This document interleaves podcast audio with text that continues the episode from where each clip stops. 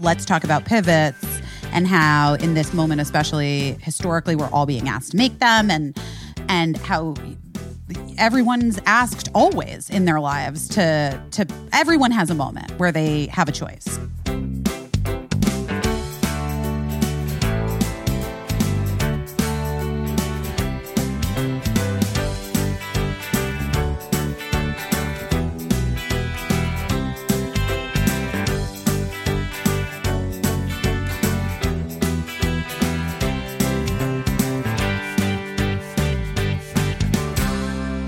Everybody, it's me, Busy Phillips. Welcome to Busy Phillips is doing her best. Um, help me say hi to Shantira Jackson and Caissie St. Onge. Hi.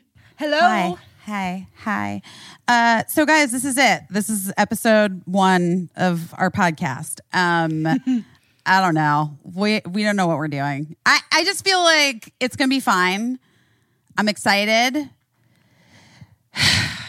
I love to talk. you know that about me. Um, I feel like what happened in my ear, nose, and throat doctor's office earlier this week is sort of analogous to what's happening with the way that I feel about this podcast, which is that I've been having really bad acid reflux uh, for two months almost everyone I know has been having terrible, like something, something that's not COVID, but it's like eating away at them, you know? And, uh, and so mine has been this throat thing. It's just been so weird. And uh, so I went to see Dr. Sugarman, had to get a COVID test before I went to the office. Everybody wore masks. And um, and he looked in my throat and he was like, Yeah, well, you know, we got to do this camera thing. Um, we got to put this scope down your throat. And I was like, Hey, that's fine. You know, I had sinus surgery a couple years ago. I've Sugarman's been my doctor since I was 20 years old. He I started seeing Dr. Sugarman. And uh you know, he's the kind of doctor in Beverly Hills where like his his walls are plastered with um, gold records from like Christina Aguilera and like Britney Spears, and then They need I'm their not, throats. Wait, I'm not even kidding you. He took they took the nurse took me into the special scope room and like hidden behind a corner, like truly hidden on the corner, no one could see it was um Whitesnake. Like a white snake gold record. And I was like, oh, poor white snake guys. they got put back there. We anyway, have too many. Yeah, I guess. So anyway, so I went in and they like put this numbing thing. He's like, so we do the scope up your nose and then down your throat to check out what's happening. And I was like, again, I got this. And he went up the nose. I'm like, this is a professional. And got down. He's like, now start saying, ah. He's like, ah. and I legit like gagged so hard that I and he I was like, oh, you gotta get it, you gotta get it out. And he like pulled it, pulled it out. I was like, oh my God, oh my God, oh my God, okay, okay, okay, I'm okay. Let's try it again. I'm good. I can do this. I'm so good at this. I'm great at this. And he started to do it again. And the same thing happened. I had this like violent physical reaction. I could not let the camera get past a certain point. And so after the fourth time, when he changed, he changed the scope. He went for the kids size. Children's. He got the children's scope out and and and he pulled it out. Meanwhile, I you know I'm a sweater, right? Everybody knows. And mm-hmm. not like guys not like a cozy sweater. Like I sweat constantly and Like a you- wet sweater. I'm a wet sweater and I sweat on my I, sweater. I sweat on my face. God help us all when I go through menopause. You know what I mean? Like it's going to be such a puddle. Anyway, back to Sugarman and the scope situation. Um, he fourth time pulls the camera out and I'm sweating so hard. I'm a puddle. I'm on one of those like plastic chairs. There's like so much sweat under my legs. It's so gross. I know when I stand up there's going to be two leg marks. And uh and I just start I started crying. And I was just like I'm I'm so sorry. I don't know why I'm not good at this. I should be better at this. I don't know why. I just don't know how to do it. And I wish I knew. And I'm sorry. And I think that I, I don't know what to tell you. He's like, You have to breathe. You need to breathe. How could you expect to be good at having a scope stuck down past your vocal cords? Why would you be good at that? You've never had that done before in these past almost 20 years that I've seen you. We've never done this. Why would you be good at it? And it's not something that people can be good at. It's just, it just is what it is.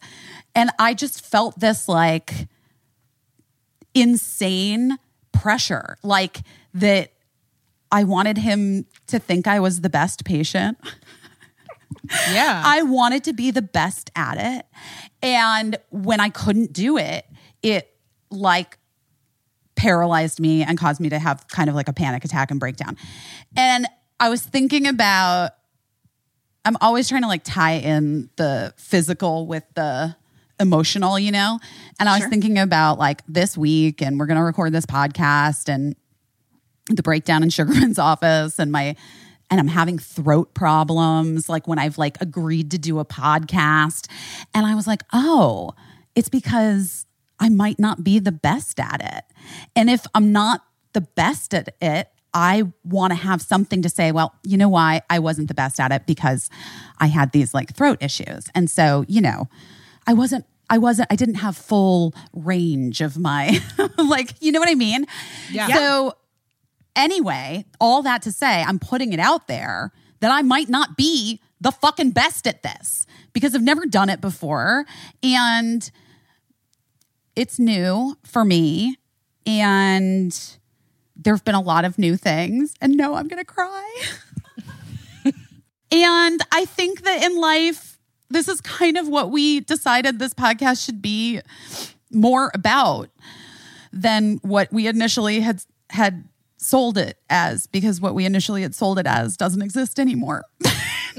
um, um, I just think that there's value for all of us in this moment to remember that good things can come out of forcing yourself to change and to do things differently and to be open to what that is and what it looks like. And whether it's on a big level, like maybe you change long held beliefs that you didn't even know that you fucking had, or if it's on a small level, like being an actress that then became a talk show host that wrote a book that decided to do a podcast. I mean, that's all like kind of basically the same fucking thing. You know what I mean? Um, or, you know, or if it's that you've been furloughed from your job and you've found yourself making beaded necklaces and you're really finding a lot of joy in that and selling them on Etsy. I don't know what it is. I just think that we need to all have the ability to breathe deep in this moment and forgive ourselves for not being perfect right out the gate. Is that a good introduction? I think I think it's a good introduction for you. Thanks. No, but you know what I'm saying? It's like, it, yeah, we just wanted to come on here and talk to people about what was happening in our lives. Maybe it's interesting because everybody's having that moment right now where we all, you know, thought we knew mostly where we were headed five, six months ago. And, you know, things have changed for a lot of people. Yeah, we Um, all had plans.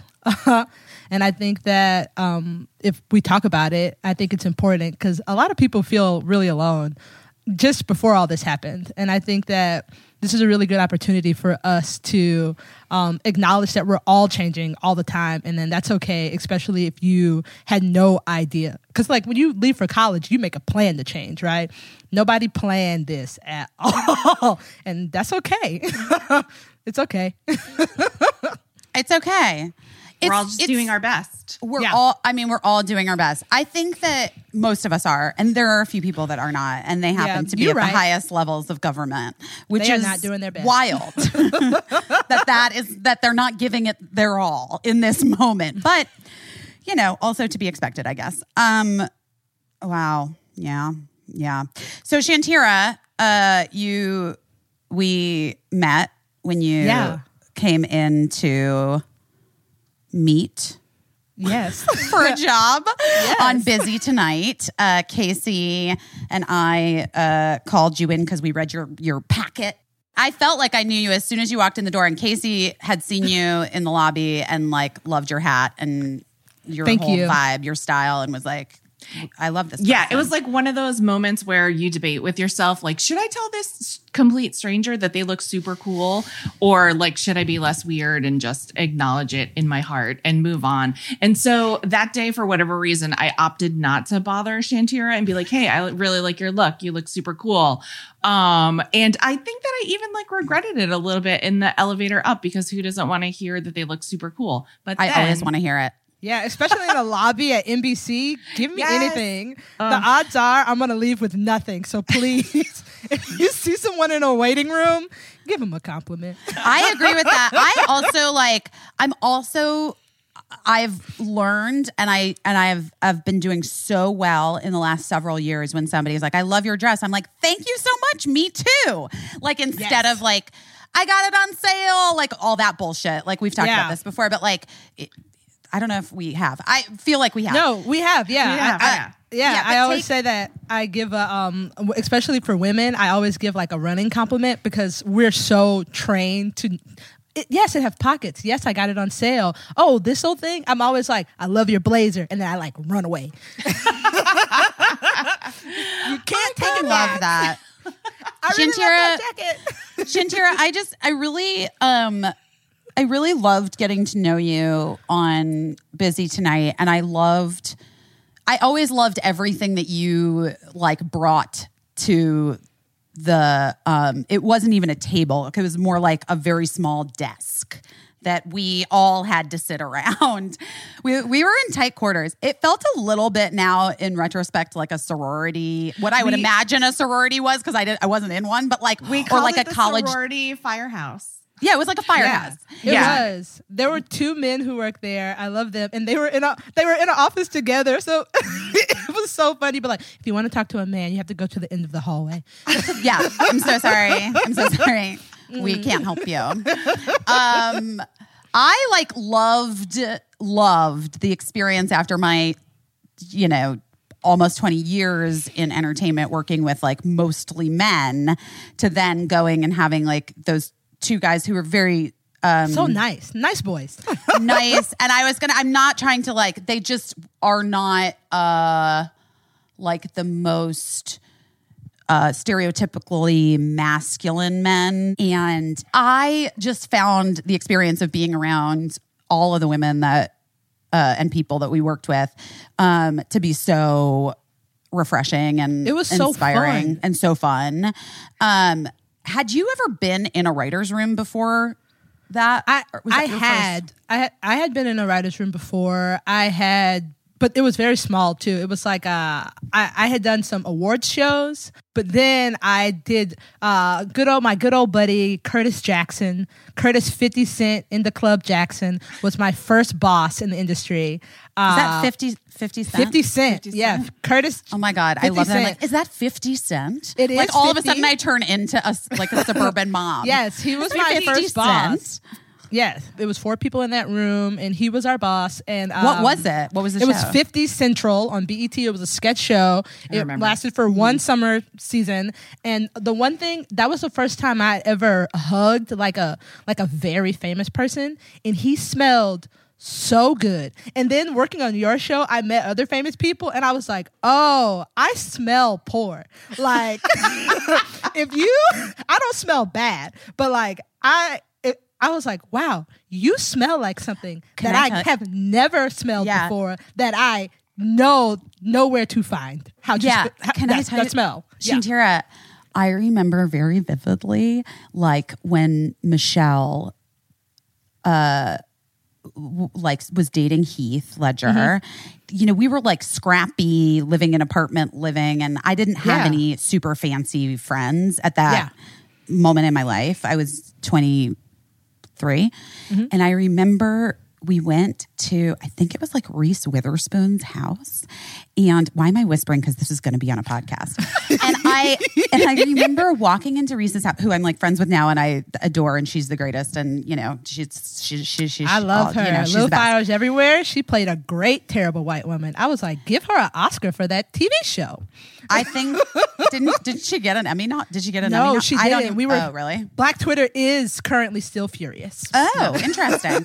um, well, anyway, I remember going into her house and it smelled so good. Like, and I was like, what, what, what is that? What is that? Michelle, what is it? And she's like, I don't know. I don't know. Go into the bathroom, see if it's in the bathroom. and I went into the bathroom and it was like, there were just these like kind of all over the place, but like not in a scary way, like candles that were just burning, but they like seemed really well tended to. Like, can I show you my candles? First of all, what's happening here? I They can't even light this. There's not a even a, of- wick. That's this a lot is of just soot and grit. that's just gross. And like they always like all of my candles like have like a layer of like film and dust and and also this doesn't even I mean bless, it's fine. It just it's not the same. I don't know where same. fancy people get those smells from. I don't know. I'd never smell anything like Curtis Jackson. And let me tell you something. They also say that about Rihanna. You know who Uh, you know who also smells the best and I've I feel like I've talked about this. Marlon Wayans. Oh yes, you said he Oh, smells yes, literally he smells so delicious. good. He Yeah. smells so good that I, when I, I mean, this is like kind of maybe inappropriate. I emailed him one year when Mark and I had just started dating, and I was like, "What is it that you put on your body? Because That's I not want to weird. get it for my Husband, new yeah. boyfriend. I Yeah. feel like he should Smell, smell, like, like, you." And I got it, and I gave it to Mark. And Mark Did it tried to wi- same on him, No, no, Dang. and no, it never worked. And then at some point we ran into Marlon. I because you know I had done White Chicks before Mark and I started da- dating, and at some point like recent or like not recently, but shortly after that, we ran into Marlon, and when he walked away, Mark was like, "Yeah, he smells real good." Yes. but I think it's like a natural scent mixed with whatever. You know, there's like those weird dating sites I feel like I've read about where people are like, you're not supposed to bathe for a day. And have you seen have you seen those Oh, those wow. like meetups? that, yes. There are like these meetups where people are supposed to come With their after- own have- musk. yeah, because like if somebody smells good to you, then it's like that's your fucking person. Oh. Um, however, I think that Marlon is just a person that objectively smells good to everyone. I actually don't think it was like because it doesn't make sense that legit everyone who meets everyone on the set of which like everybody is like this person smells incredible. Anyway, guys, I'm in the midst of a lot of different things that I'm juggling for the first time, including which but not limited to I have been put in charge of the merch for Birdie's new school, whose birthday is today. 12 years ago, right now, right now, 12 years ago, I was trying to push that giant baby out of my vajays. Well, if this turns out half as good, Oh, that's so sweet. That's so cute. Oh, actually, that is weird too, though, cosmically, isn't it? It's kind of strange. Yeah. Like that on this day, wow, 12 years ago, I was, I think I was pushing by two. No, I wasn't. No, I wasn't. We'd have to work backwards. I pushed for three hours. Whoa. It was terrible. She was nine pounds, seven ounces, 22 inches long. She was giant. peanuts. Anyways, I know you had giant babies too. But okay, ba- I had a full episiotomy. Do you know what that is, Shantira? Is that where they cut you from the rooter to the tutor? That's what That my grandma correct. would call it. That's, that That's is, what my uh, would say. definitely exactly what they did to me. Um. Anyway, I uh, I uh, oh merch. Is it cool? What? Is it cool? Is it cool merch? You, You know, like it? school spirit wear or whatever. Sure. Like t-shirts. Well, you have great style, so you can't. If your name's on it, it's got to be fly. Well, here's the thing. That's what I felt like. But also, but also, there's a lot of things at play. Like she's going into a program that's a public school program, um, like a magnet type, like a special program. Mm-hmm. Yeah. That's all about um, social justice and Oh, gender heck yeah. gender equity. Yeah, it's amazing. It's so cool. And uh and so and it's a fairly it is a new program. So social and gender Oh god, I just had deja vu. what does it mean? What does it mean? This is all good. I think it's all good. I love that. Now, if only I find a penny, then we know it's really good. Um, you know my theory about finding pennies, right, Caissie? I've told you this. I think so. Repeat it for people who aren't me. Shantira, have I ever told you? Maybe, but I want to make sure that it's right. I find pennies a lot. I travel a lot. I'm a lot. I'm I'm many different places. I do a lot of things. I make lots of choices every day. I make choices about where to go and what to do. Um, obviously not right now, guys, because you know, coves. We'd be in the house. Right. But previously on my life, that's the way it was. And I would find pennies. Like I would pull into a parking spot to go into a place and I would choose the spot totally randomly, whatever. And then I would come back out and there would be a penny that I like didn't see before, just right next to my car door. I feel like it's like a, a video game where you collect coins. I played Super Mario Brothers when I was Oh, little yeah. on like old school Nintendo. And I feel like in life, cosmically, the pennies that I find along the way are like my Super Mario Brothers telling me that I'm like on the right Path. Yeah. I don't know if that's true or not. It's just what I like. I I like think it. everybody has their own little sign. I see dragonflies. That's it. See, your dragonflies Yeah. are your pennies. if I see a dragonfly and I'm like, okay, this is where I'm supposed to be right now. And like, cause it's like, it's not like a butterfly or like a bird. Like you see those all the time. Like dragonflies are like a little bit more like, oh, dang, where'd you come from? And when I see a dragonfly, I feel like I'm on the right path. That's my, that's my penny.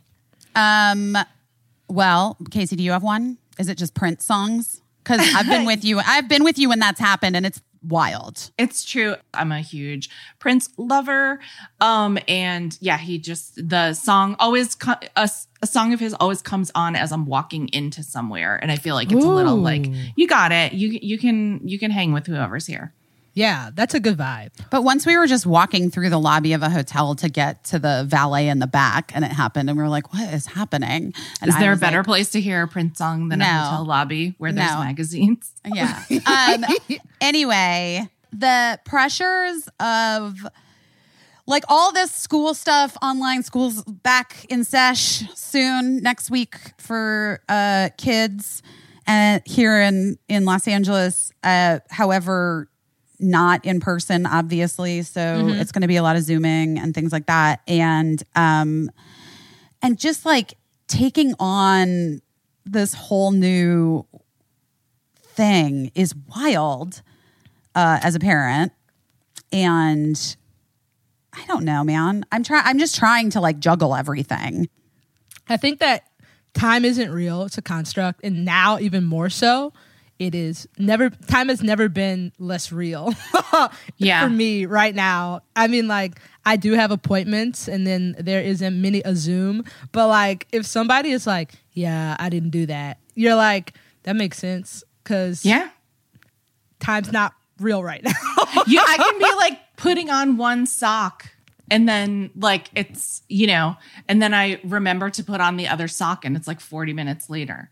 Yeah. Like I got I- by aliens. but is that add though isn't that just add I think that's pa- it, it, it, it, it is an onslaught of uh, from the pandemic because I too will be like, let me put on a shirt, and then I'll be like, and then I'll put on some socks after lunch, like Just Winnie the Pooh in it for half the day. just like nothing at the same time. Well listen i mean it, it probably it probably for some people it is an attention deficit disorder i mean we know that for sure but probably for some people we're just at an attention deficit right now because there's so Yeah. much to pay attention to Right. like hardly half of it our brains can even our pea brains can even fathom it so you know and we- i like in the beginning of covid had posted this I don't know where I, oh, it's my Instagram stories. I did, did a bunch of Instagram stories where I was like, oh my gosh, I figured it out. Everybody has new baby brain. It's the same thing that happens when you're a new mm. mom, which is like all of a sudden a huge chunk of your thoughts, subconscious or or at the forefront, is taken up by like keeping this tiny, tiny thing alive. And so you just are sort of in this fog because you are tired because you're not sleeping great, but also you're just like, always always thinking of what could possibly happen and where like where the where the dangers lie for this infant that you're you know you So have to keep I- alive haven't had a baby. Uh, Right. And sorry to my mother, will not be having one. Uh, but uh, that is a very interesting, like, because I, di- I don't have anything to compare these feelings to. But truly waking up, like, the idea of like waking up and being like, how's my baby? Like, for me, I wake up and I'm like, what did America do? Yes, it is. It is. And then and then I think like on, I think like George. I think when I think George Floyd, and then like you know the movement of the last three months. I mean, I swear to God, if you told me that this has that um this has been five a months. ye- fi- I mean, no, but if you told me this has been a year, I'd be like, yeah, yes, it has Time construct. time doesn't i know time doesn't time doesn't Exists right work i think that we're all yeah uh, parts of our brains that maybe have never needed to be used or have never been used before are now being activated in trying to like Yeah. both keep yourself and your loved ones safe and then also um you know if you're a person with any sort of like empathy or concern for the rest of the world like i think it's incredibly overwhelming And I mean, that, just you talking about like keeping a baby alive. Like sometimes I'm like, I have to eat again. Like I have to be like, I really do have to feed myself. And like it's just me, right? Like we have a rabbit at our house and that's I think she she was confused. We you're ha- rabbit have- free we have a rabbit. I know, but no. is it Oh no! Does I'm she a clean bounce freak. around? She she has her own section. My house Her is own room. Absolutely not. She could not walk around my house and chew up every cord, cord that costs seventy dollars from Apple. Absolutely my not. no my friends have a my friends have a, ha- a house bunny my friends Yeah, have a house house, rabbit Yes. and she and Shobi his name is Shobi it's a boy Mm-hmm. and he hops around their house and he goes and uses like a litter box or something and then he Yeah, our rabbit is uh she's a divorcee. Um she is a powerful bitch and why uh, is she a divorcee She's what a divorcee. happened? Okay, so before my partner got her, she was living with another family, and uh, there was a all you know those all white rabbits with the red eyes. I, they're my least favorite. Yeah, I don't like them. Um, she was technically like bunny married to him, and uh, she beat the shit out of him. oh no And she was like, This is not for me. I do not want this man in this cage with me. And anytime they tried to put him with her, she beat the shit out of him. And then they were like, Most rabbits like a partner, like they don't like to be alone. Th- This rabbit was like, um, I am a free woman. Get this man out my cage, and she been alone ever since. She don't want no, ma- she don't want no man in her. Um, she is a divorcee. I feel like that. I feel like Whoopi Goldberg said that exact same thing. Yeah, she, She- was like, she, she did. She she doesn't want a man in her house anymore. I mean I don't either but you know I mean, I, I ain't no men in my house. Um, I can't believe 12 years. Birdie's 12. We're doing this. Do we want to explain to people anything? Well, I was gonna say um, we kind of have to back up. Speaking of being new at things, we kind of have to back up and tell people what the dang podcast is about. Basically, after Busy Tonight, the late night talk show that I hosted for a little bit of time was canceled. Caissie, who who was my showrunner and uh, and partner in that show, and I uh, went on to try to figure out what we what was next. And we had like a whole journey. And we actually were going to do an entire podcast about said journey. And then covid happened. I was paralyzed. Caissie was like i don't know. I feel like i feel like it's unfair to you guys because we're being we're being like weirdly um what's the word guys? I'm my brain doesn't work anymore because what? Cagey, kg vague. vague. I feel like we're being cagey or vague about what the thing was that we were doing. But essentially, I'm just going to like kind of try to give you an idea of it. But essentially, after all these years and the experience that we had on Busy Tonight, I felt and Caissie agreed, and we came up with what we thought was maybe a different way to make quality, high quality shows for people that didn't involve a traditional studio or network system, but did involve um, getting a lot of money from, but did involve getting a lot of money from like directly from advertisers. Yeah. To be clear, not a lot of money for ourselves, just money to make the project. we're not talking, we weren't talking about millions of dollars. We were talking about enough money to pay people to help us make a fun thing. That's it. We, I mean, to be honest with you, I always tell Birdie, I'm like, you're not getting a thing. So you better figure out how you're going to make money as an adult. No one's, I'm not leaving my kids a penny. Not that I probably will have one at this point, but if I did, I'd find it and I'd say, I'm on the right track. Anyway, so, um, yeah, so it wasn't, we were asking, we wanted to basically figure out a way to fund a, to fund programming independently, but by calling on advertisers to help fund it. And we, but we needed like other partners that were not that were outside of the entertainment industry. It was just like a whole thing. And in order for us to focus on this and try to put it together it was a puzzle because it also has kind of never well it hasn't really ever been done. It was something that didn't ex- it doesn't exist or didn't exist or it Yeah. sort of has it, you know in some ways it has. And we would take meetings with people. We had a meeting with a guy last fall who was the head of a very big agency and he does like venture capitalism and stuff. And he was like well that's just that's ridiculous. You can't do that. You have to have a studio or a network or some you have to have a service. Like that's stupid. You can't do that. And i was like the fact that you're saying that to me makes me feel like of course we have to do it. And so, yeah, so I remember. wait and you want to tell everyone i told shantira but you want to tell everyone when our like our like big meeting was in new york? It was like, when it was scheduled for? the, it, was, like March march 16th 16th. wasn't it Yeah. Yeah, March everything 16th. shut down March 14th. yeah it was Yeah. march 16th March 13th was my son's last day of school before they shut the school system down. So I just think of that as like we never left the house after that. But we were um, supposed to fly you and i were supposed to fly to New York. New York the 15th, have a big meeting. the 15th.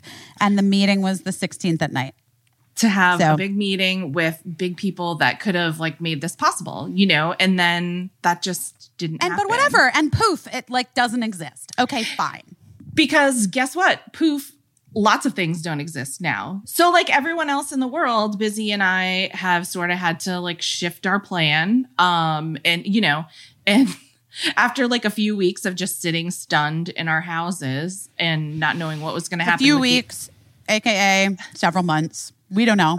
Time doesn't exist. Yes. So we just sort of, you know, started to gradually like come up with a new idea for the podcast. And it seemed like since we were pivoting with the podcast and pivoting with the the big idea of what we wanted to do. Well, the big idea pivot started was was was the impetus for Yes. pivoting the podcast. Yes. And I know that there was like I feel like there was like some discussion at some point about just doing like a straight podcast, you know, where we just talk about current events and whatever, which is kind of what we are going to do. Yeah. but it just ne- it just wasn't quite right. I don't know. It just didn't feel quite right.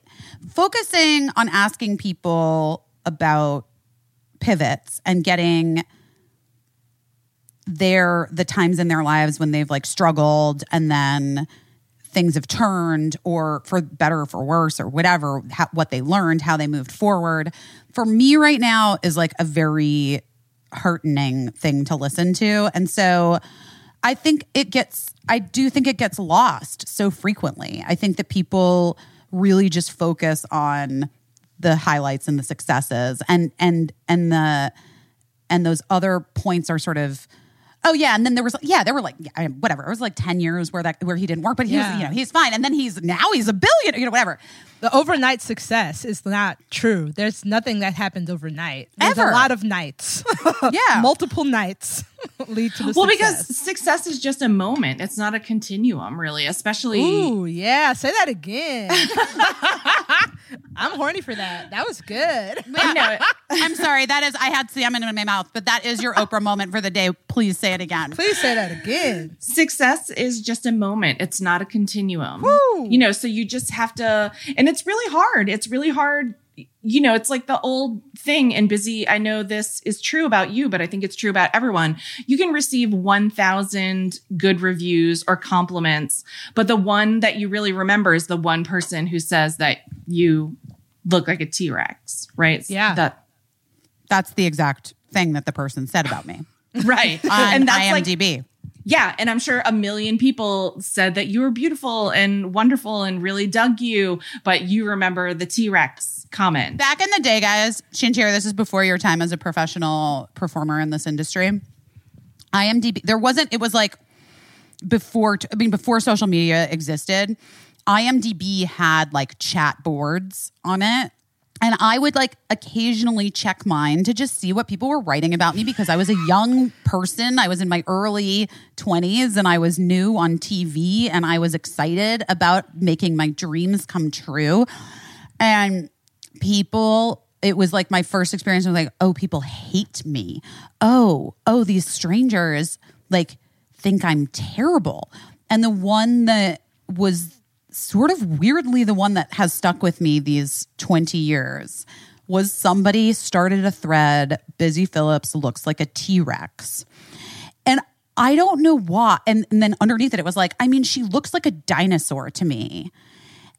And i don't know why but part of it was like yeah i do. I understand. Yeah i get it. I get it. I do look like a, a little bit like a dinosaur and that's a reason to be mean to me on my IMDb. What? Anyway, You have a strong jawline. You should never apologize for that. Shantira, my strong jawline is the dinosaur part. T Rexes are hot. yeah. We're gonna make them hot. We're gonna make them hot.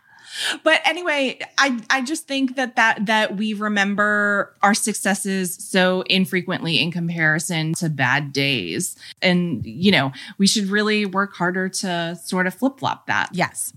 Um. So then, well, you know, so then once we cha- so once Caissie and I started to get like an idea of how we were going to move forward, um, what we wanted to do next, um, in terms of like making a show or something, online content. I don't know. Uh, I mean, I do know, but we'll talk about it at a later show.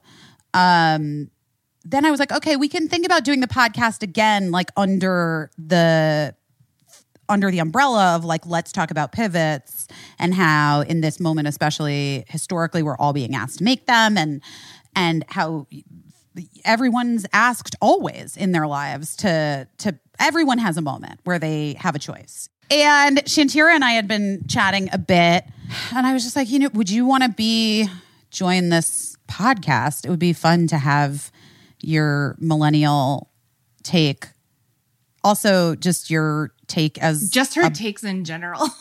I mean, are wild sometimes. I remember just like in the room. Okay, I'm going to give an example of the story that I love, but we can't use the person's name. But anyway, a man was on Busy Tonight, and I he was fine. I thought he was fine.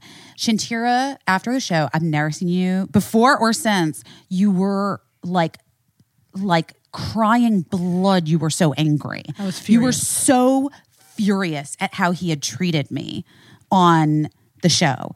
And I was like, really? Uh, I think it was like fine. And you were just like, fuck that guy. He was treating you like you were like some little pet. Like you, and I was like, ooh, was he?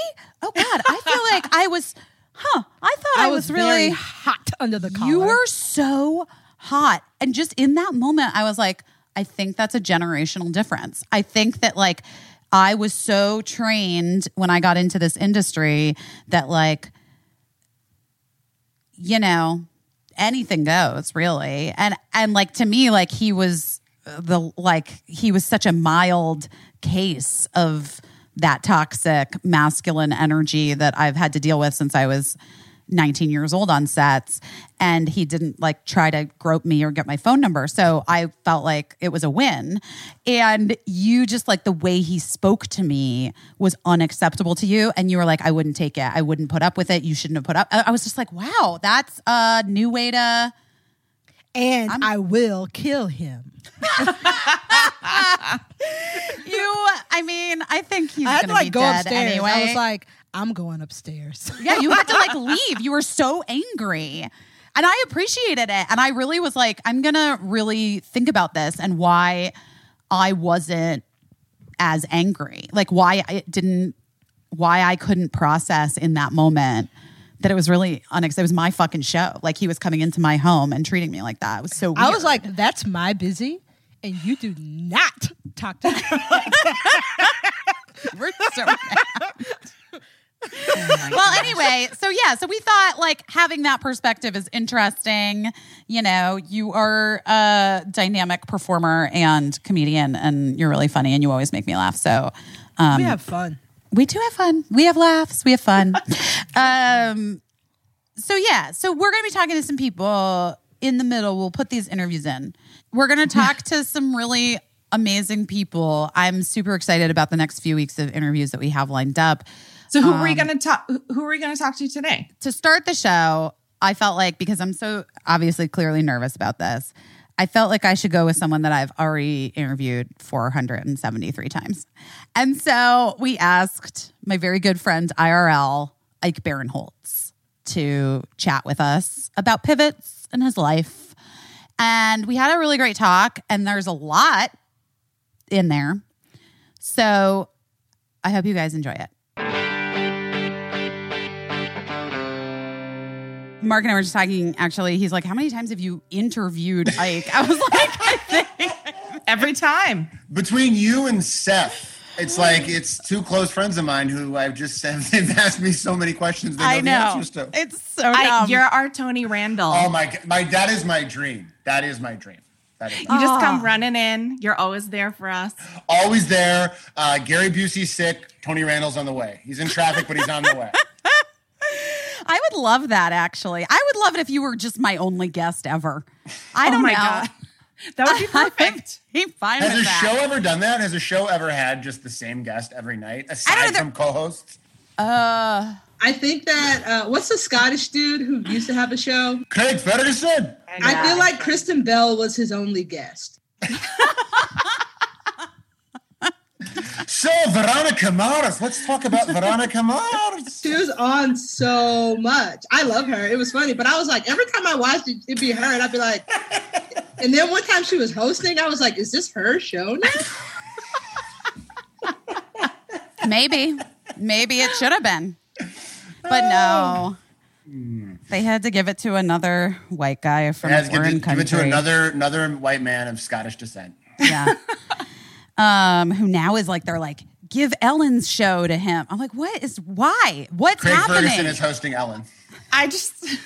I need to know is he keeping both shows? I don't think this is really happening, but in Corden? this scenario, No. it- it- Does he get both shows? both? Yeah. Yeah, I, to me, it's the only way it works. It's so insane. It's like, let's, you know what? Fuck diversity. I know that we've talked a big game in the last month and a half, but let's give the, that guy two Well, chances to. giving someone giving someone two shows is diverse in itself. No one else is doing that. This It's is true. like It's a. Uh, I no, mean that not. that is Steve Harvey erasure. he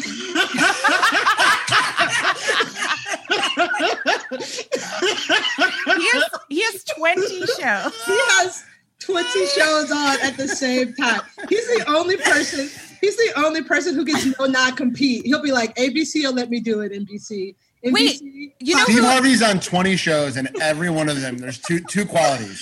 He is hilarious, and he looks absolutely miserable. Um, so Isaac Barinholtz, as a close personal friend, if I do say so myself, yes, I feel like I've seen some pivots in your life, more than one. a couple. Yeah, couple. I had to. Um, well, do you want to what what what sticks out to you in in thinking about that? I because I thought about it, and to me, it was it actually kind of was pretty clear. Um, so as as we discussed before, I was on Mad TV. I've gotten on multiple flights by proving that. But I had moved to LA, and I had met Busy and Mark, and for a year and a half or so, I was I was really struggling and a busboy and trying to just get hired, and eventually I got hired to Mad TV, and it was so exciting, and I was like young and got to you know do sketches and stuff. It was really really really great. And when you do those shows, you had a five year contract, and uh, I had come to the end of it. And at the end of the fourth year, I met this woman who is now my wife. I was there.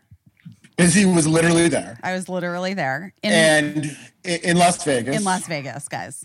Uh, yeah, we're trying to think of a better story I, to it's tell our kids. you're out of your mind. It's the we're trying to be like we met at the UN. We were both at the UN, and your mom was in. And it's like, No. no, it's like, no, Hard Rock Casino. Hard Rock Hard Rock Casino Casino. eating those like delicious nachos. Oh, the best, the best chicken nachos. they were so good. legit, legit. Um, anyway, so I met her, and she was living in New York, and I was on a TV show, and I convinced her. I was like, "You got to move out to LA. I got to go do my show." And she was like, "Great, let's move to LA."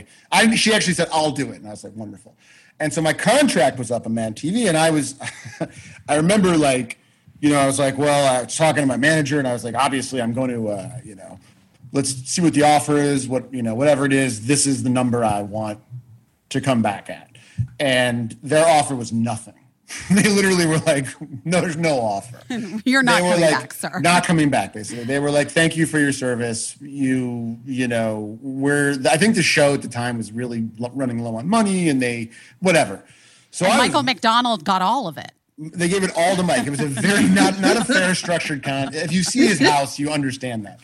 Um, but I, I remember at the time too. It's really funny because I was like, um, my wife. It was for my birthday. Her and my parents had teamed up to get me the trip to the Food and Wine Convention in Aspen. Right. So we were in Aspen. My wife and I were staying at like the fucking like Four Seasons and shit, and it was really. Um, beautiful. And that night, we had signed up to go to a dinner that Jean-Georges himself was cooking. It was like it was insane. It was insane. And very. I Ike remember- loves food. Ike Love loves food. food. I love food. I love this is his thing. So I got the phone call from my manager like before dinner. He's like, "Yeah, so it's it's not happening." And just right away, you're just like, "I have no money." Like I went from making pretty good living to zero dollars. So I was really like freaked out and kind of pissed off. And I was like, "Okay, this is cool. This is great. I can just get a job on a TV show. Very easy to get a job on a TV show. It's, regular. It's very simple. I've seen lots of people do it. I have friends that are doing it. Busy's doing it. Nicole's doing it. Everyone's doing it. I can do this. Great. Couldn't do it. Couldn't get shit. Wouldn't they would not hire me. And then I realized that like I don't know. On Mad TV, we made fun of a lot of other TV shows, and then I would try to audition to be on other shows created by the people who created those shows. So maybe that was part of it. Also, maybe I just wasn't good. I had been testing. You know how you test for shows. You test. I, I tested for. Wait, so wait, wait. Hold on, guys, audience at home. If you're not familiar in the ways of Hollywood, in order Hollywood to, break. Hollywood break, in explanation break. In order, 'cause I didn't know this when I obviously started in this business. In order to get on a television show as a main character, they make you do something called test. It's like a screen test, sort of, and you. So you go in, and there's usually like one or two other people up for the same part, and you do the scenes. It used to be really bizarre. They would make you go in person in front of the executives of the networks and studios. So you'd be sitting in a room, like looking at, um, you know, uh, who's the guy who got canceled from CBS? I don't even remember these motherfuckers. Les names. Moonves. yeah, so like yeah. literally, like like it would be like all these like suits and like ninety five percent men and hundred percent white and uh and In a they- boardroom, and you're in a doing- you're boardroom acting in a boardroom. Yeah, and then you have to like do your weird comedy scene with a casting director normally. Occasionally, if the actor was like cast for like the lead, you would get to read with the actor, but that was very rare. Normally, like I can't remember if this is no, no, no. Courtney read with me at my Cougar Town network test, but I think at the studio, I think I just read with the casting director. Yeah, like you do so you do two levels. You have to go to studio and then if, First. then if you do well enough in studio, then they'll send you to network. and, that's like the finals. It's the finals, and it really is like very stressful because like It's horrible. it's horrible. You're up there with all these other actors, and everyone's like nervous and like like yeah, nervously pacing and like you have some actors who are trying to like they have headphones and they're not listening you know what i mean it's just a very shitty stressful situation i tested for oh god 25 shows i didn't get one i didn't get anything didn't get one. anything like anything that made someone like a huge star or anything that like was on the air you know like did you lose your noah wyle on er role or you know what i mean No, I mean it was. I wouldn't say no. Not on the t- not on the test level. There were a couple shows that maybe went on for a year or two, but I auditioned for other shows. Like I auditioned for um, uh, uh, uh, Chris Pratt on Parks and Rec. oh you would have been great Yeah, he was really good though. I think he figured it out. He's figured out. I know he's kind of disappeared, but I wish him well. Um, but I think I what was- he's disappeared I just haven't seen that guy since since Parks and Rec. Don't know what he's up to. Um, oh that's a, it's a joke it's a joke It's a joke. Anyways, uh, I was kind of at this point where I was like, I don't know if I'm going to get hired as an actor anymore. Um, and I had originally moved to LA with my friend Dave Stassen, another friend of Busy's who we text a lot with. And uh, we had moved out there to write, to be writers and stuff. And I remember talking to him. And what he- was stassen doing at the time he moved out to LA and then three years in, he moved to Washington, D.C. to that's right because i didn't know him yeah, because I had met you kind of after he had already left. yeah much. yeah He was working on this classic TV show called Pardon the Interruption. I don't know if you guys have seen it. It's like two guys yelling at each other. It's a great show. He was working on that, and I was like, well, I don't know, man. I'm not acting a lot, so maybe we should write. He moved back to LA, and the pivot was I'm just going to be a writer now. No one wants to hire me as an actor, um, which is fine. I love writing. I, it's like a joy when you're writing something that you love. It is the most fun job you can have. So we were just like, let's be writers. And we wrote a movie and it didn't sell. Wrote another movie, didn't sell. Wrote another movie, sold. And from that point on, we're like, writers, acting's done, tried it, didn't work, full time writer. And that definitely saved my life. The, the, the kind of the capper was after like years of just writing and not acting, um, I got hired by another friend of Busy's, uh, Daniel McBride, to be on Eastbound and Down, and that was the how show How did that happen So you knew you knew him or your friends no, or no, you just no, auditioned No, it was crazy. I, I hadn't gotten. I went out for. I went out for 25, 30 shows. Never, never got hired ever. And I was like, oh, this fucking sucks. But then my, I got a call from my agent that they were like, hey, Eastbound and Down season three is starting up, and they need. They're, they're look. They, your name came up. God bless Allison Jones, casting director, Yeah. wonderful human being, like the best, the best person, the best at her job. And she brought me in, and and and I remember, I remember it was for the catcher, right? First of all, first of all, I fucking lost it because that was like my favorite show at the time. I Man. loved it so much. It was just like Danny just blew me away. I was such a fan. It was the first show that I was getting ready to audition for that I was a huge, insane fan of. Okay, so I will never forget. It was for the part of the catcher, right? And and I, who's like his best friend, who's like a twin, Jason Sudeikis ended up playing it. I fucking rehearsed it for so long, got in my car and was driving the audition. And my agent called and said, Hey, flag, flag. They already made an offer to someone, forget it. And I was like, I was heartbroken. I was heartbroken. I was like, okay, is there anything else? Is there any other part? I'll do anything. Even if it's like a line. And they're like, well, there's this part for a Russian pitcher, but it's like, it's Russian. Can you do a Russian accent? I'm like, yep, amazing. I do the best Russian accent. I could, I could kill it. Uh, my dad's family was Ukrainian. I can't do a good Russian accent. So I go home and I'm practicing on it and blah, blah, blah. I'm so nervous and I'm obviously not going to get it. And I went to the audition a few days later and there were real Russians in there, like who were like stacked, giant, like jacked Russians. And I went in there and I read with Danny and Jody and I I just kind of started. You know how those guys like to improvise, and they like you to, you know, some people you go and you audition, and they're like, stick to the script. And you're Yeah. like, okay, right. But Danny's like, like wants you to throw shit out, and he just started laughing, and I left there being like, that went pretty good. And then they called me, and I I was over the moon. I was it was the first time like someone really legitimately like that I loved and I thought was cool liked me. I just want to be liked. Yeah, obviously. That's, all we all want. Uh, well, the thing is, back to the pivot is that after we became writers and we sold a movie and we became established in the writing world as writers, I got this fluke job from Eastbound and Down, which Mindy Kaling saw was a huge. She loves Danny, a huge fan of that show. Found me on Twitter, and so we became like whatever Twitter friends. And then when her show, The Mindy Project, was starting up, my partner and I had this kind of not argument, but for a long time, he was like, I want to staff on a show. I need to like work and be on a show and stuff. And I was like, if I staff on a show, then I'm for 100% not going to be able to act ever. And it was like the perfect situation where we got hired on her show as writers. So it was the writing, it was pivoting to the writing that, and then failing at that for literally many, many years that I think allowed me to get the what I still think is the best job I, I have ever had. I don't wait. You weren't failing as a writer for years. You Uh, like well, no, sold for- shit. It just didn't get. Well, but for about a year and a half, we wrote like movies that like did not sell. Granted, they were not good. We wrote a movie about like three friends who tried. This is this is how time stamped the movie was. we wrote a movie like a comedy about like three stoners who are broke and they decide to go kill Osama bin Laden. I don't know. so that bad. feels like that feels like in the world of. Isn't Can that we make it in literally what? Can we make it now? Every executive, every I mean, like the thing is, we killed him in the movie, and every executive said, "What if he gets captured and killed before this movie comes out?" And we were like, "Guys, he's gone. You're never gonna see him again. He's gone."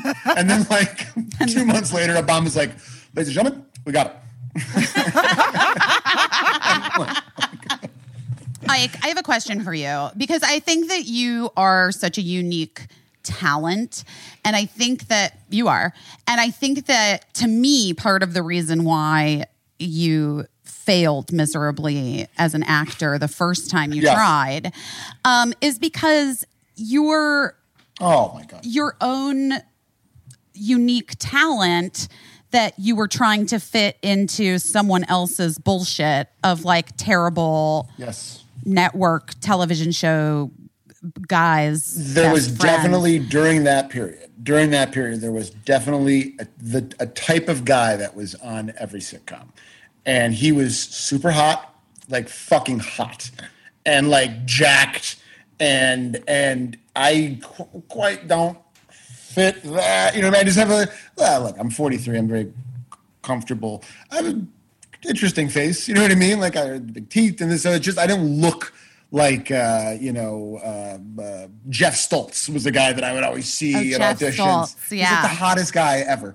So I, I, at that time, that was kind of like. Now I think now they're kind of looking more for like, especially for comedy. They just want to do whatever, just funny and weird. You know what I mean? But there was definitely like that was the the type of guy that I would always kind of go up against with and, and never uh, never get. Uh, although I do remember at one time I auditioned to play uh, Bob Saget's best friend on a sitcom, and I'll never forget uh, the three people who were testing were me, um, uh, Mark Curry. I don't know if you guys know Mark Curry, hanging with Mr. Cooper. Mark Curry, right? Sure. Love him. Yes. and Jere Burns. Amazing actor. Oh, Jere, love Jere Burns Jere is from Dear John, but he was on Breaking Bad. He's Oh, like I love him. he's amazing. And yeah. He's fantastic. So the three of us are auditioning to play Bob Saget's best friend. So it's like me, like a 64 year old white man, and like a six foot eight, 45 year old black man. And I remember Jere Burns comes in and looks at me and Mark and goes, Are we all here for uh, uh, Saget's friend? And I go, Yeah. He goes, Well, at least they know what type they're looking for. it could have been like so different.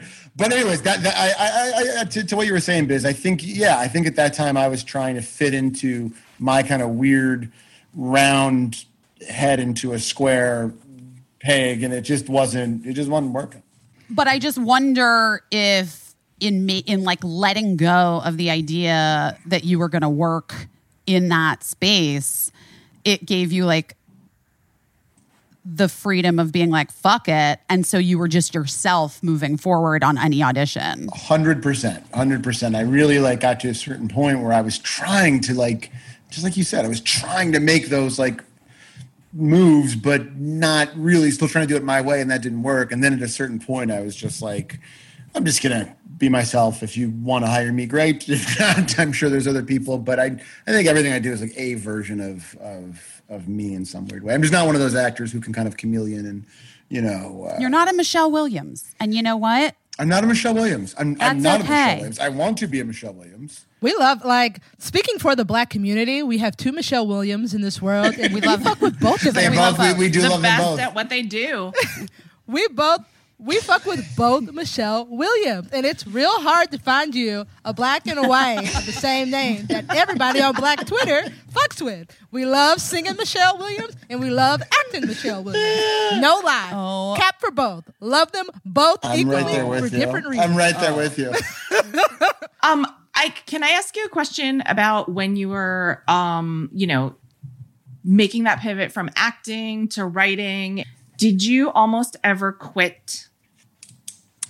There was um, there was definitely like a moment where I kind of thought of, I just thought maybe this won't work. Maybe this won't work. Um, I, I I try not to get there too much, just because at that point I've been doing it for so long. I'd been in show business for years that like the thought of really kind of giving up. But like I'm sure there was a couple moments where I'm like, hey, if this if this doesn't work, then I'm fucking done.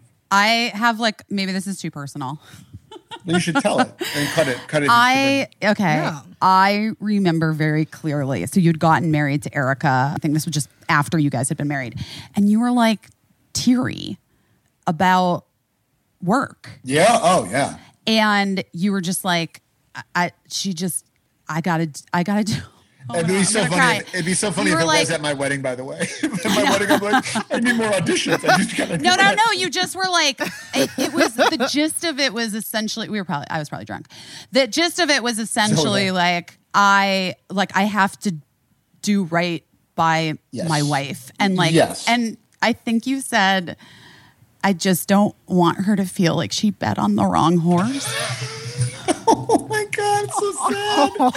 It's so and sad. and like and like you were just like I just I just it's not I it's not even that I need to be famous like it's not I just I need to work like I need Just to have work. health insurance. I need to like I can't I Yeah. can't I she moved here. She Yeah. had a job and moved here for me and like I need to do this. Like I got to do this. Yeah. And I just remember being like so ugh you're to you're to do it, buddy. like I don't know. You'll be fine. Don't worry. It works out for everyone. I do think it's important for people listening just to know that there are those moments in even like people who you look at and you're like, oh yeah, that guy was on Mad TV, and then he was, and then he like, you know, was with Amy Poehler in that movie, and he wrote, you know, and he writes these movies on the Mindy Project. That guy, like, he was great. He's like been working all the time. Like, there were real moments where you were unsure if moving forward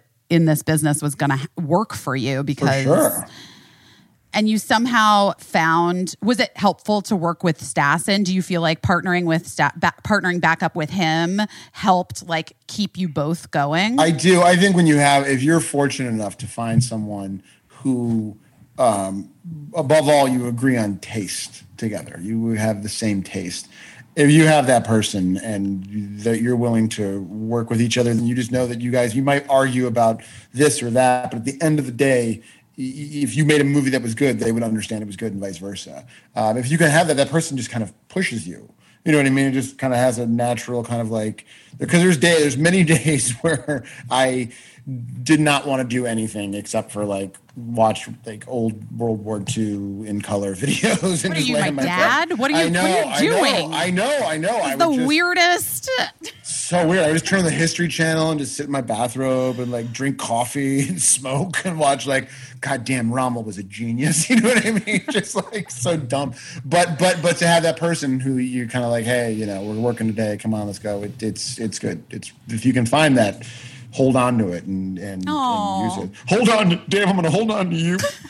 you guys are great together. And I think that like that that bit always gets sort of glazed over when the end result ends up being like a lot of success. You got, you know, you wrote and directed your own movie last year. You're still, you know, you're selling stuff all the time. Like I you're asked you're offered things as an actor all the time now and i think that it's leaning into your weirdness and who you kind of really are is the thing that ultimately helps people find success I think that's the most important thing. There's one takeaway. It's like do what feels good to you. Do what right if you're writing something, what feels funny to you. Anytime we've ever tried to write to what we think the, town would like, or this one person would like, or if you're acting and you're gonna do this one thing because you saw another actor do it and it worked for him or her, uh, you probably won't end up working out. And if it does, you'll you'll feel uh, it's not as uh, deep as if it's something that's just you being you. Like that's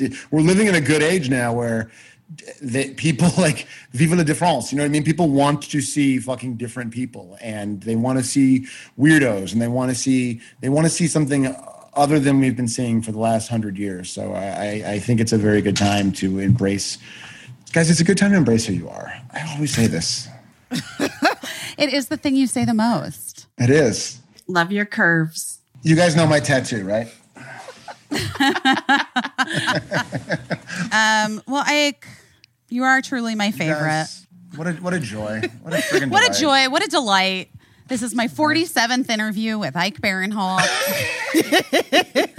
The Tony Randall of Busy Phillips. i am honored to be your tony randall All right, Ike, tell your family I love them. back at you love you guys Bye. I'll talk to you soon. Thank you. Bye. Thank you so much. Thank Bye. you. bye guys bye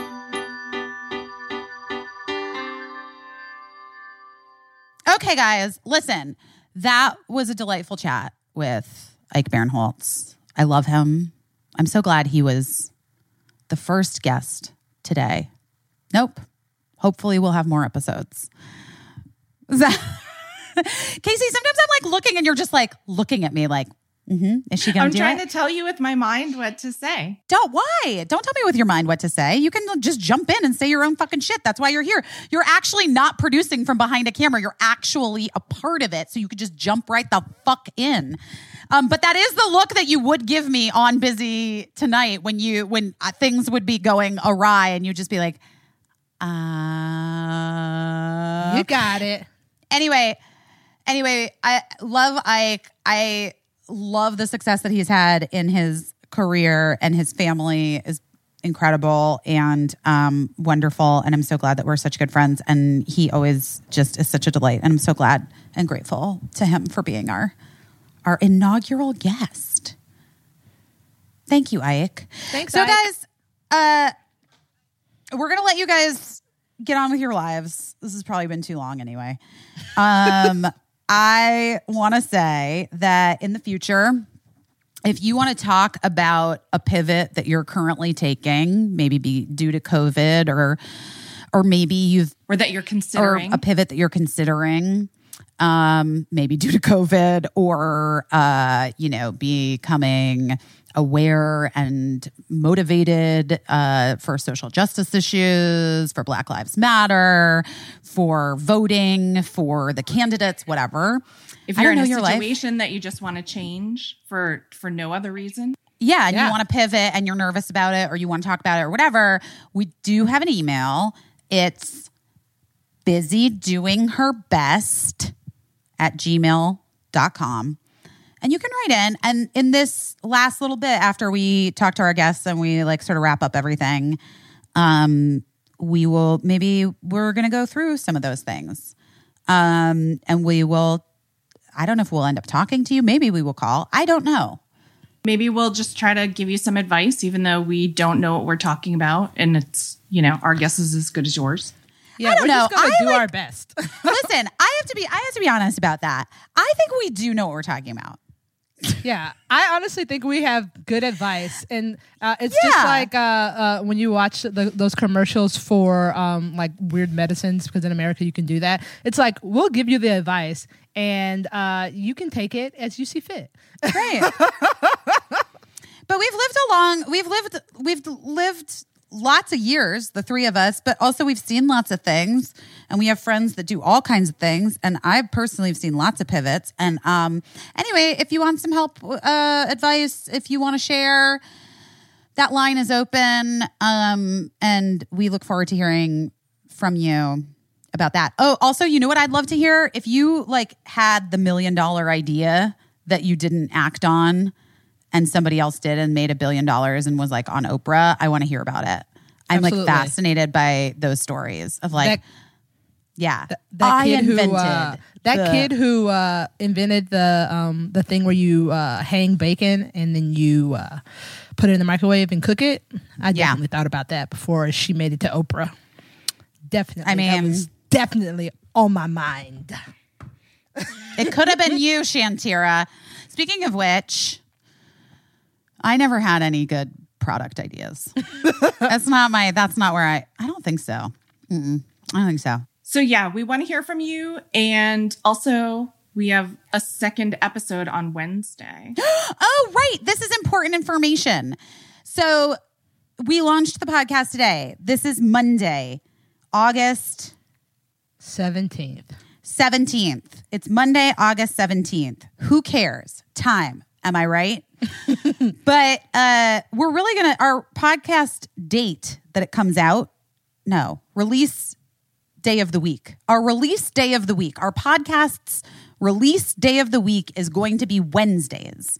So, we thought instead of you having to wait a whole week and a half, we'll just do another show that'll be available this Wednesday, the 19th. That's going to be great. And it's going to have somebody amazing on it. And then we'll go regular schedule in a week the following Hump day Wednesday. to hump day. Hump day to hump day, guys.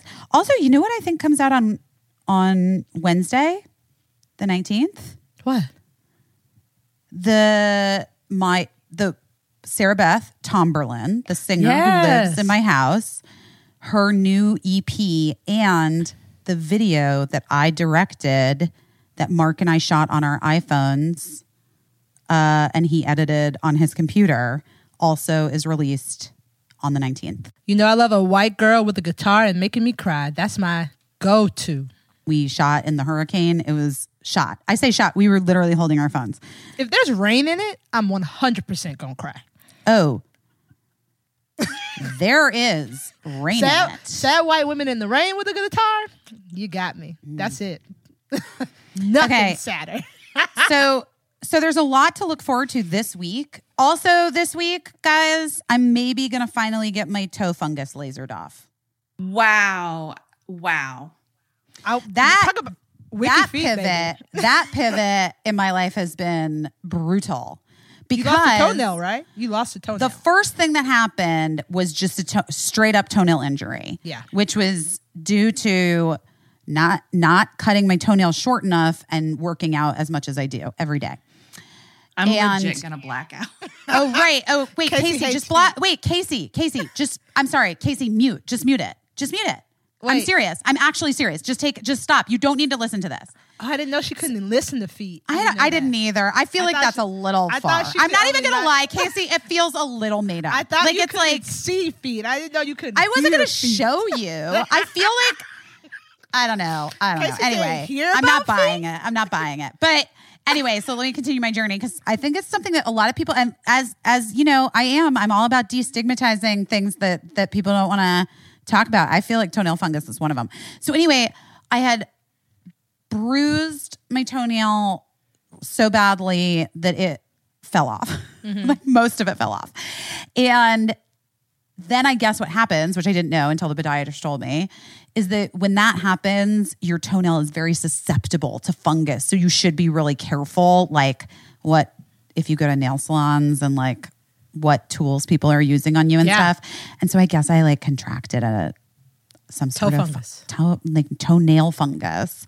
And so then it's just been the last like bit of time. And then I thought maybe over quarantine I could really like heal it with using homeopathic things and like spraying it with Lysol.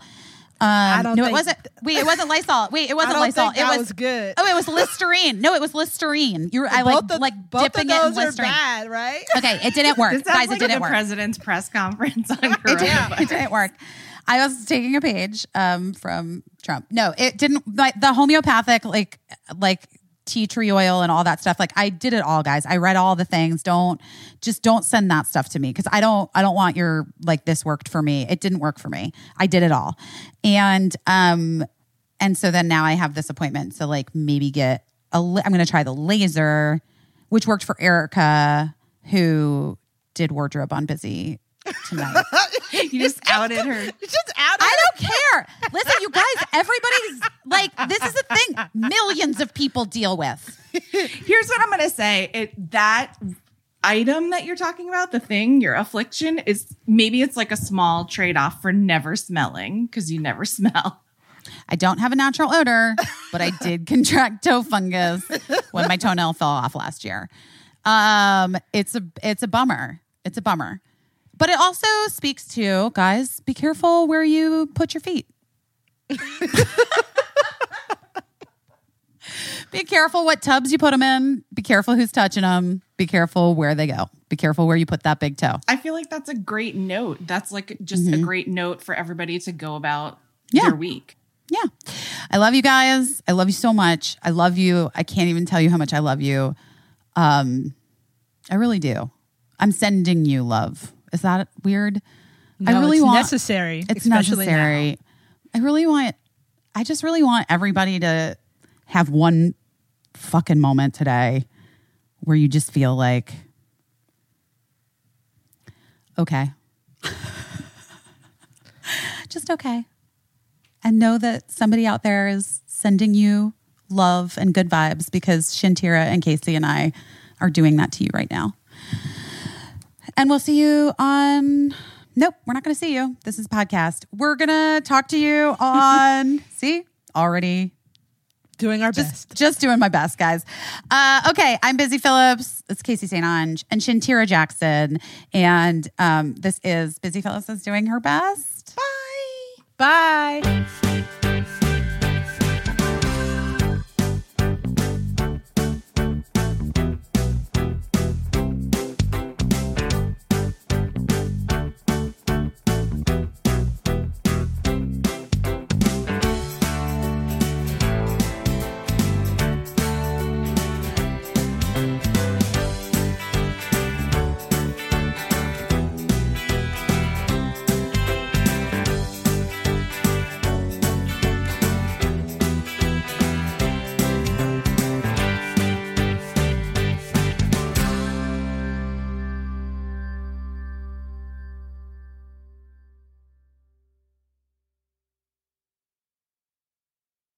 Oh no.